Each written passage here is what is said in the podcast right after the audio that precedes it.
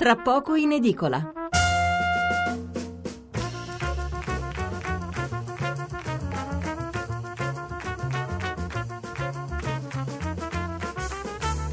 Mezzanotte e 26 minuti, seconda parte di Tra poco in edicola. Vi leggerò fra poco i titoli sull'economia e poi volteremo pagina, come detto parleremo di mafie. Eh, ci sono altri titoli su Black Friday, ma per brevità non ve ne do conto. Insomma, tutti i giornali eh, riportano notizie, fotografie di una giornata che per il commercio dovrebbe essere andata bene, almeno da come viene descritta. Comunque, venendo all'economia.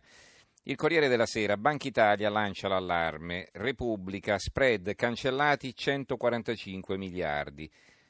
Il quotidiano nazionale, Giorno Nazione Resto e Carrino, il conto dello spread, Banca Italia vede nero, capitali in fuga e famiglie più povere, manovra, Conte da Juncker, ci sarà la cena questa sera, questa sera si intende sabato, e si incontreranno i due, quindi chi lo sa potrebbe uscirne qualcosa di nuovo. Qui c'è l'articolo di fondo di Bruno Vespa, eh, ve lo leggerò più tardi e compare anche su altri quotidiani. Eh, il messaggero, allarme di Banca Italia, lo spread brucia i risparmi. Il sole 24 ore, Banca Italia, lo spread ha ridotto di 85 miliardi la ricchezza finanziaria, allarme della Banca Centrale, uscita dei capitali esteri del BTP come nel 2012.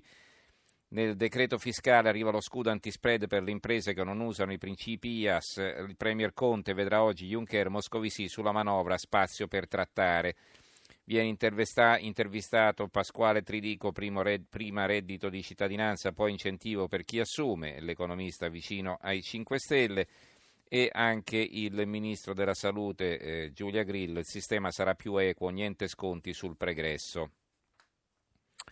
Milano Finanza, taglia debito, ci vuole un fondo da almeno 50 miliardi, vendite di immobili, il governo finalmente sembra convinto ma con idee antiquate. Si parla in effetti di vendere eh, parte del, capi- del, del eh, patrimonio immobiliare eh, dello Stato, ma insomma intanto bisogna trovare gli acquirenti, poi bisogna decidere, anzi prima bisogna decidere cosa vendere e a che prezzo, quindi non è che sia proprio immediata e poi bisogna stare attenti anche a non svendere il giornale Di Maio arriva il conto, già bruciati 145 miliardi, ora Moody's parla di patrimoniale, adesso hanno paura, in ginocchio dall'Europa, ammazzata agli italiani. Questi struzzi ci fanno fallire, il titolo del pezzo di Augusto Minzolini, l'Italia non abbia paura ma deve fare squadra, intervista a Minali, amministratore delegato di Cattolica Assicurazioni. I kamikaze che tifano spread è il titolo del fondo di Nicola Porro che scrive ieri la Banca d'Italia ha certificato una cosa piuttosto ovvia, chiunque abbia un debito rischia grosso se glielo fanno pagare più caro, è la nostra situazione. Gli italiani inoltre hanno investito direttamente e indirettamente una buona fetta del proprio ingente risparmio che le agenzie di rating e non solo chiamano ricchezza in titoli pubblici.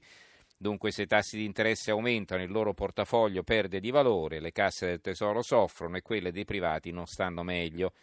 Certo, se i titoli li tengono in tasca fino alla loro naturale scadenza non perdono nulla, ma se hanno necessità di venderli o li posseggono attraverso un fondo che ogni giorno deve dare un loro un valore di mercato, beh, in questo caso la perdita diventa reale. Eh, l'avvenire eh, a centro pagina, Banca Italia avverte manovra bruciata con lo spread alto. Il fatto quotidiano, un titoletto a due colonne, Banca Italia SOS spread, Moody's pace con l'Unione Europea. Eh, e quindi poi abbiamo la verità da aprile reddito di cittadinanza per 6 milioni di italiani, parla Tridico dei 5 Stelle, eh, intervistato da Luca Telese, ma questo reddito di cittadinanza c'è o non c'è? Perché mi fa questa domanda, dice l'economista? Perché il governo annuncia, precisa, ogni tanto aggiunge dettagli anche in dichiarazioni autorevoli, ma intanto il decreto ancora non si vede. Eh, la risposta è questa, il reddito non è solo deciso, ma è anche e soprattutto già interamente finanziato nel DEF. Il manifesto, un titoletto quasi invisibile sull'argomento, loro aprono eh, sulla manifestazione delle, donne, manifestazioni delle donne in tutta Italia contro la violenza che si terranno appunto nella giornata di sabato. Conte Juncker, la cena si allarga ma senza capotavola. L'opinione, lo spread scende, il governo respira. I giornali a diffusione locale, il mattino di Napoli, risparmi e BTP, l'allarme di Banca Italia, effetto spread sulle famiglie e investitori esteri, manovra, offerta all'Unione Europea più investimenti. Giulio Sapelli, l'economista, firma questo pezzo, il titolo è La mossa del cavallo per convincere l'Europa. non sappiamo quale dovrebbe essere questa mossa del cavallo, che poi eh, cioè un termine mutuato dagli scacchi che non significa assolutamente niente, sembra la mossa del cavallo, sembra sia la genialata, no? il colpo di genio, la mossa del cavallo. Ecco, la mossa del cavallo, il cavallo non è neanche uno dei pezzi più forti degli scacchi, quindi la mossa del cavallo non significa assolutamente nulla, però tutti continuano a usarla, non so se la usa in questo caso Sapelli o il titolista. Anche qui c'è il pezzo di Bruno Vespa, solo un bagno di realismo può eh, tranquillizzare i mercati. Il secolo XIX, bruciati 145 miliardi, Banca Italia, allarme BTP.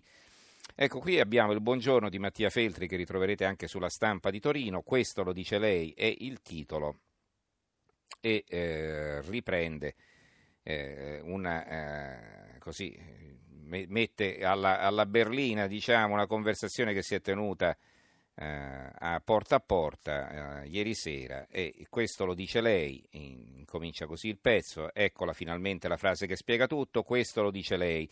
Succede che Piercarlo Padoan, reso fortemente sospetto da un curriculum che lo testimonia, direttore per l'Italia del Fondo Monetario, vice segretario dell'Organizzazione per lo Sviluppo Economico, titolare di una mezza dozzina di cattedre fra Roma, Bruxelles e Tokyo, ulteriore aggravante, ministro dell'Economia nei governi Renzi e Gentiloni, stia spiegando al sottosegretario Laura Castelli 5 Stelle che se lo spread aumenta saliranno gli interessi sui mutui e su quelli a tasso variabile, soprattutto su quelli nuovi.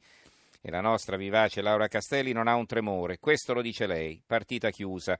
A Padoan cade il mento, ovazione da casa, ci eravamo sempre chiesti che fegato avessero questi combattivi ragazzi per candidarsi a ruoli, per cui avrebbero dovuto misurarsi in competenza coi massimi sapienti continentali come avrebbero retto la conversazione, come avrebbero organizzato un contraddittorio, che diavolo gli avrebbero detto, scemi che eravamo, questo lo dice lei, ecco che avrebbero detto.